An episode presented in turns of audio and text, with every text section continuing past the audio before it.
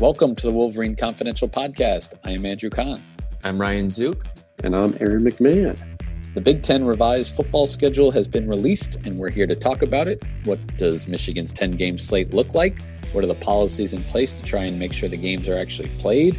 We've got some recruiting news as well. All that and more on this episode of the Wolverine Confidential Podcast.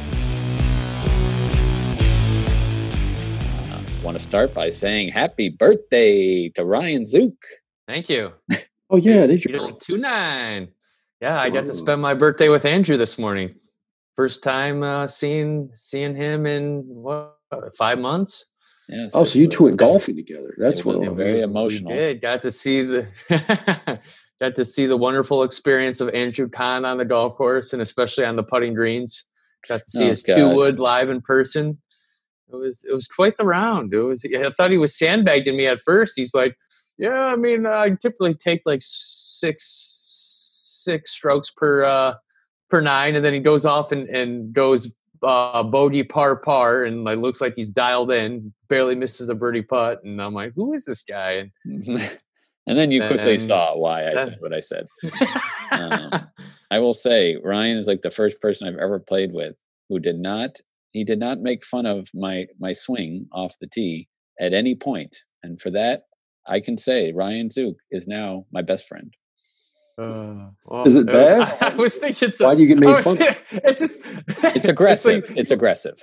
Uh, it is very aggressive for a guy that is probably 160 pounds soaking wet. I mean, there's, he's, there's, there's not he's a on huge, the tee, he's trying to. Yeah. It's like a Sammy Sosa swing. He's trying to hit it 500 yards to center field. When uh, your when your woods are literally made of wood, you have to generate your own power. And, he uh, did hit it pretty well. You hit you hit that two wood pretty decently a few times, so I, I was impressed. A few times, I'll take it. Uh, all right, listen. No one wants to hear about our golf game, but I did want to say, you know, you know, happy birthday to the kid. Uh, usually, I play my my little recorder for you, but I didn't know how that would translate, you know, over the the podcast. So we'll just we'll just stick with with that. The new schedule is out for the Big Ten. Revised football schedule. It is finally here. I just right away, I think it might be helpful for listeners to know the, the differences between the old one. Uh, the three non-conference games are out, but we already knew that. We've known that for some time that it was only going to be Big Ten games. Uh, it is in fact 10 games. There was talk about, you know, whether it be nine or 10 or whatever, 10 games. Uh, so that's one more than previously. So Northwestern has been added to Michigan's schedule. And then Indiana was supposed to be at home. Now it's on the road. Michigan State was supposed to be in, on the road. Now it's at home. Uh, am I missing anything? Th- those are the differences. So you've got 10 games, one new opponent, and they flip flopped uh, the location of a couple of the games. No, one, you nailed it. Uh, one thing that hasn't changed is my prediction of a zero and zero record this year. But I mean, that's we can uh, we can certainly we certainly will kind of get to that uh, you right. know moving forward here. But but yeah, I guess the the schedule is out. Um, you know, for for all 14 league members. Um, you know dates like it makes it seem more real like there, there's a plan in place. You don't just schedule things for the heck of it if you don't plan on doing it. So yeah i guess what are what are your guys uh, initial thoughts to the release of the schedule? I'll start from the beginning. Uh, five home games five away games like you like you mentioned or hinted mm-hmm. at. Um the only the only date and, and a, I, checked this only date and opponent that stayed the same was a Maryland game. They're still scheduled to host Maryland on November 7th. That was on the original schedule. That is still in place.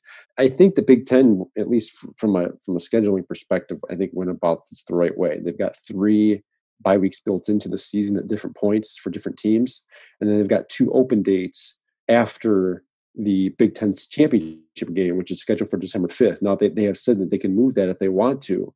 Um, so in essence, they've got five dates there built in in case you know team has to quarantine if games get postponed. They need to move them back. So they've certainly scheduled in um, you know a fle- create a flexible schedule in case they, they do play and they run into obstacles early on. Mm-hmm. Um, but again, the question remains whether they're actually going to play this full thing or not. Um, but the schedule, I mean, is I don't know. For Michigan, I think it's fine. That, like you said, the opponents haven't changed much. They added Northwestern, which I, I think is is fine. Um, the, a couple notable things. Obviously, the Michigan State game you mentioned is flipped and is now in is going to be played in Ann Arbor, October third. Now, the, the, question of home and away was, for some of these games, I don't think is going to be as big of a deal as it would normally, especially if no fans are allowed in the stands. Right. Um, but nonetheless, that will be an additional travel game for state. Now, the one notable thing I, I've noticed, obviously, and I think most fans will pay attention to, is the Ohio State game. Uh, it was originally scheduled for November 28th. Obviously, the final final game of the regular season. It's now been moved to October 24th. Um, that is Michigan's seventh game of this 10 game schedule. A game that's normally played at the end. It's been played at the end, very, uh, you know, most every season since 1934. Uh, it's going to be moved up, up. I think that the goal there. Now they haven't said this explicitly, but the goal is to try and play it um, in case there is a season. You know, in case the season does get shut down at some point. Um, plus, it goes into you know there's scheduling issues too with I'm sure Ohio State. So um, I don't know. It, the opponents haven't changed much, so I don't think it's much of a difference for Michigan. So it's I don't know. I, I like the flexibility. It's different because the, most you're starting to see other conferences come out with their schedules. The SEC's uh, unveiled it. I think the ACC did. Pac-12 has, yep. And and they some of them have started like especially the SEC. They announced the other day they're, they're not starting games until the end of September. So they're they're kind of they've kind of delayed the start of their season, um, which I think creates less flexibility for them in, in the long run. Whereas the, so the Big Ten's going to be playing games you know earlier than than some other leagues. So that's going to be interesting and note, note, noteworthy too. The the one thing that stood out to me, I, I I thought if the Ohio State game was going to get moved off of the last game of the regular season, I thought for sure it was going to be within one of the first couple of weeks of the year to make sure they get it in. So I wasn't really surprised to see that it was moved up, but to still see it's on the back half of their season was a little bit surprising just because I figure, all right, why not start off with a bang and, and have Michigan and Michigan State or Michigan and Ohio State play early in the year and get that game in for sure. But um, that was my my only real big takeaway. And and Ohio State and and Wisconsin back to back, probably their two toughest, arguably their two toughest games of the year back to back is, is noteworthy as well. And they get Indiana the week before that on the road. And Indiana, right, true. Almost Indiana is not going to be a cupcake this year. I, I think they'll be competitive in the in the East. Right. It's hard to get too much into these previews because you don't know who's going to be taking the field for these teams on July or on October 24th or October right. 31st or November or whatnot too. So on paper, yes, it looks like that's probably their toughest stretch of of the season. Yeah. So these the byes are not all the same for all the teams. Those haven't been coordinated. I, I just wonder, you know, we haven't really heard from, you know, the powers that be about like how this schedule came to be. Um, and that would be kind of interesting to hear because you guys touched on, you know, kind of what you thought might happen, and you know, you've seen like what Major League Baseball did and their their reasoning for it at least. You know, why did again, if you're going to play your Big Ten games, you're you're playing who you're playing. The conference is already set; those are your teams, and you're going to stick with your division, which is already uh, to a certain extent, uh, you know, geographical.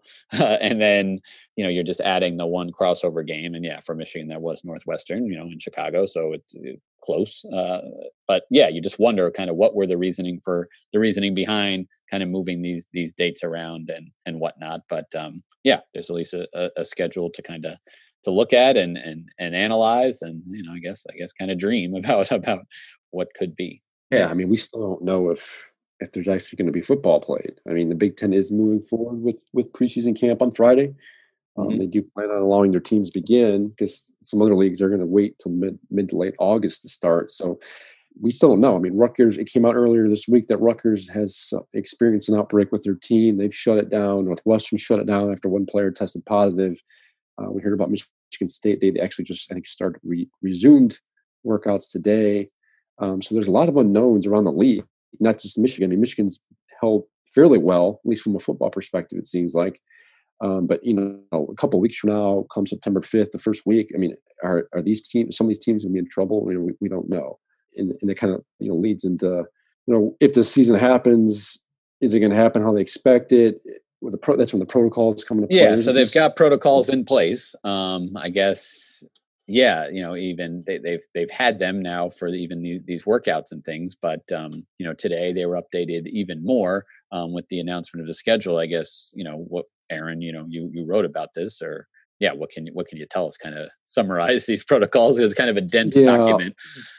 It is. It was multi pages. The, the, Big Ten is difficult, and, and not only the Big Ten isn't really any different from any other conference, but it's, it's got 14 schools spread across 11 states. And we brought this up in, in podcasts in the past. I mean, it's difficult to try and level with you know different states because different states have different policies and procedures and different states are in different situations when it comes to coronavirus. So the big ten i think felt like they needed to you know develop a one size fits all policy for all their schools and i think that's probably the right way to go. Um, it, i was reading through it earlier today. It sounds like they're deferring a lot to cdc guidelines and, and recommend recommendations but they're they're making them required. So the, going you know starting now and, and once they start preseason camp um, the note, and I think Michigan has been doing this already, but the plan is to test players once a week. And, and you know, in high contact sports like football, it's going to be twice a week. They're requiring teams to test players three three days, seventy two hours um, before competition, so before games. So t- players will be tested three days before games. Results will come back before then, and that's when you can make a determination of whether or not you can you know you can play players. Um, the Big Ten is requiring all their their football teams to share those testing results with their opponents. So say, you know, you test on Wednesday before a Saturday game and 10 players come back positive. Mm-hmm. You're supposed to, to, share that information with the opposing team. Um, the plan is the requirement is to then isolate and obviously begin to contact trace uh, these players that, that test positive. Um, isolation periods, I think, were 10 to 14 days. Um, so the big, it sounds like the Big Ten is quite a bit to CDC guidelines um, and, and, then local and state uh, rules as well. Um, but it sounds like they're handling it pretty strictly across the board. I guess how much how much that differs from what they're doing now, I, I don't know. It's going to vary, I think, by school to school. But like I said, Michigan, from what I've been told, has been testing at least the football players once a week. Um, now that may that's going to increase here to twice a week once games begin. But it sounds like they have a plan in place. You know, we'll see if it, it makes it helps, makes a difference. So we'll, I guess, time will tell on that. Was there something in there that said there was the option of having some rapid test available in case um, they needed to do a rapid test or something. Either a player appears he might be on the verge of maybe being able to come back before a game if he can get maybe a couple rapid tests done and both negatives, then he can return to play. Or was that mentioned at all? No, I didn't see about the rapid test, but what they they did make a point in there of saying that even if a player you know comes in close contact with someone who has who has gotten the virus, um, and their contact trace, they're forced to isolate. It did say in there that player cannot test out of isolation. So if even if you are, you know, you're considered to be in close contact with, say, a lineman gets it, you know, it's, it's infected, and an opposing lineman who's gone up against him in practice for you know lengthy period of time is is considered um, in close contact, they're going to have to sit out too. So in theory, and this is something I, I don't know if I brought up a couple weeks ago or not, but when the NCAA released their return to guideline, return to sport guidelines, what last month, and mentioned this this contact tracing thing, is the ability to wipe out teams. I mean, if a first team lineman um, you know, tests positive and he's been going up against the first team defensive lineman, and if a team decides to practice that way, it can wipe out whole team. So it, it's especially if they're required to isolate for ten to fourteen days. So it's going to be interesting, and I think it's one of the reasons why they, they included those um, those open dates in the schedule. Yeah, and you know all these protocols, you know, that the Big Ten, the NCAA have put out, they're not necessarily seen as uh, sufficient, um, you know, right. in the eyes of some of the actual players. Um, and you know, the Big Ten, the Pac-12 uh, players kind of put out um, a statement um, you know, kind of demanding or at least calling for changes. Theirs went beyond just, you know, kind of the the health and safety of players due due to COVID. Talked about name, image, uh, likeness rights. Talked about social justice initiatives, things like that. Uh, but the Big Ten put out their own today. Um, you know, it said it was it was uh, signed or that there's more than a thousand football players that are a part of it. You know, kind of the media contacts for it are one current Wolverine and a former Wolverine, Hunter Reynolds being the the current player, uh, you know, senior to be defensive back, former walk on. But yeah, they're calling for you know specific uh, measures, maybe even that go beyond uh, you know what what the Big Ten has in place. And some of the testing things, you know, talked about day of day of competition or you know in the in the case of someone who's quarantining you know let's say a road team comes in and they're in a hotel you know 24 hours uh, you know within 24 hours you know a test and then a, you know getting a verdict on that test which just isn't always necessarily possible. So yeah i don't you can see how this whole thing can can potentially crumble. One of one of the little details that i did find interesting from you know their demands was that uh, the players want uh, complimentary access to big ten network for their families for this season, just or maybe for, forever. Uh, you know, to be able to watch watch the games, which uh, which was interesting. Is but, that uh possible? Does that mean they get a free cable subscription? Like, how, do, how does that work? Yeah, how I don't know how you just add one channel like that. There, mean, there might be like something online where yeah. you can stream and you can put in a password or something. I mean, yeah, I, I yeah, I don't know. think they have like pay per view options for specific games, but yeah, sure. uh, who knows? Who knows? Uh, all I know is YouTube TV just keep jacking up our rates, Zook, and I'm just it's, not happy with oh, it. Not happy is it Five dollars a month now? Is that what it is? Yep. Inching mm-hmm. closer and closer to cable when you have to pay for your internet separately then too. But here we are. Uh, so yeah, I mean, you know, Zook said his prediction for you know Michigan's record is zero and zero, and I think there are reasons, there are absolute reasons to have doubts. I mean, just hours before Michigan, you know, the Big Ten released its schedule, uh, the University of Connecticut canceled their football season. They, they're right. not going to have it. You've got players, you know, opting out. I mean, it's almost become like like bowl games in a way, obviously for for different reasons, but you know, where star players are just like not worth the risk. I'm going to do, uh, you know, get ready for the the NFL draft, and then you've got uh, you know, we got a there was a health scare. There's been maybe multiple health scares, but I know you know within the conference uh, in Indiana, uh, a player on Indiana, you know, had a, had a scare. So it's like you could see how this how this whole thing could could potentially crumble. And you know, Major League Baseball, professional, you know, uh, organiz- sports organization can't can't really do it. And I guess I mean they're doing it. Games are happening, but not for every team. Right. You wonder how college football with Oh, many more teams and many more players will be able to and these are players that of course are you know college students and not professionals and not you know not signing contracts and things like that so you know the bubble can work but you know, the bubble is proven to maybe be effective but the bubble doesn't really apply to college football so no, and we talked about this before. Once college kids come back to campus, assuming most of these institutions allow them to come back, as, I, as Michigan State's president just the other day encouraged students stay home if they if they can. Um, but mm-hmm. we know we all know once kids come back and, and they start to mingle with one another and right. go out to eat and everything else, then you know it's going to come down to um, you know which which team is I guess you know the most I don't know. I mean, if they're able to stay w- with most discipline, I guess they're most able to stay within the, the, regulations and the rules of their team, and, and they're able to stay away from large groups and, and gatherings. I, and I don't know if that's possible. So we'll, I don't know. It's really going to be a week to week thing. I think.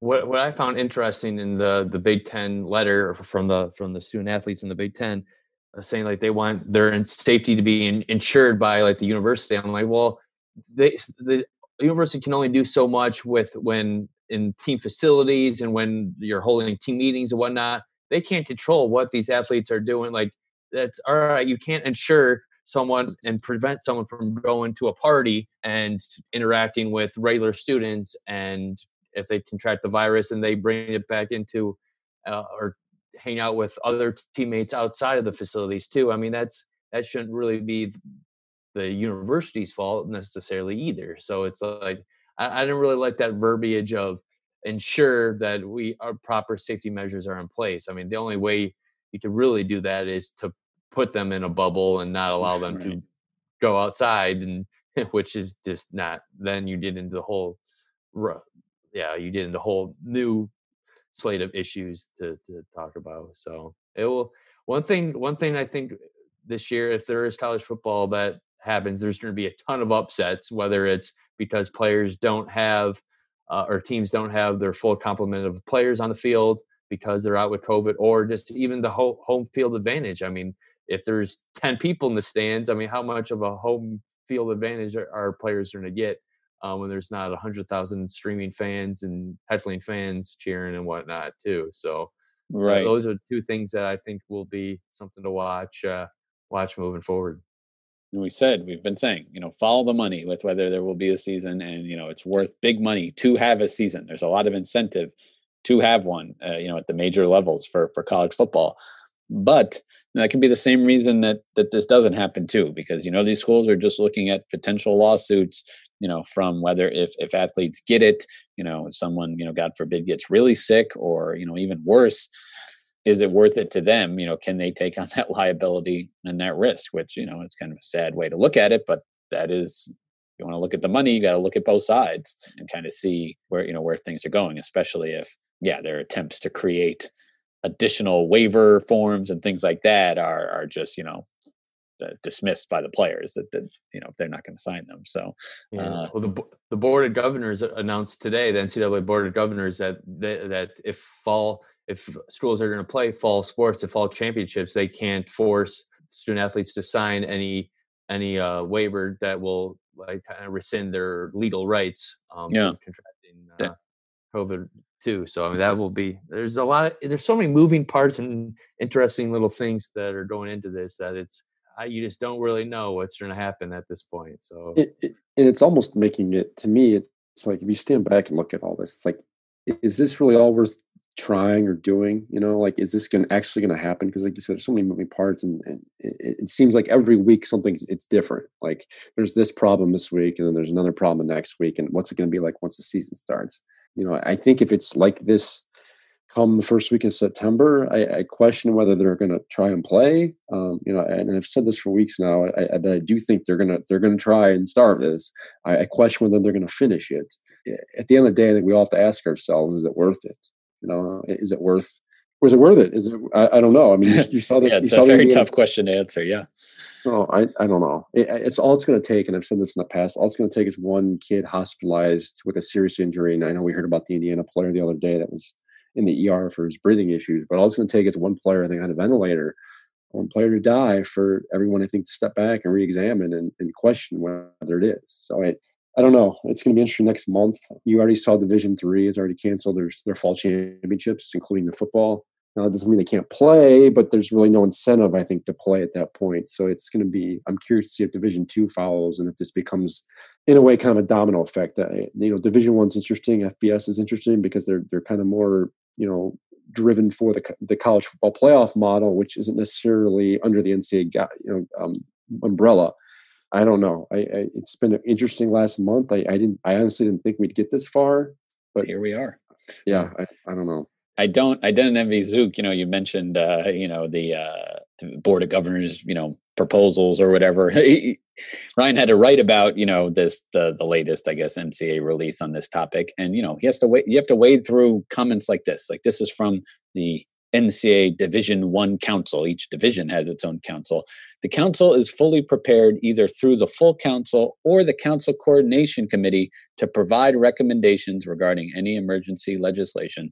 Dot dot dot dot. We will continue to collaborate with medical experts. Okay, and engage with the football oversight committee, comma competition oversight committee, comma and national office championship uh, staff there's just so many committees, subcommittees, board of governors, uh, board of directors, board of directors, different chair people, different councils. Then you've got the conferences and the athletic directors and their presidents and their, and it's just we've talked about this. Just the the it just it's you know. It's like and the, how much are all those schoolyard game paid? where you're tossing the ball back and forth? You know, it's like, geez. yeah.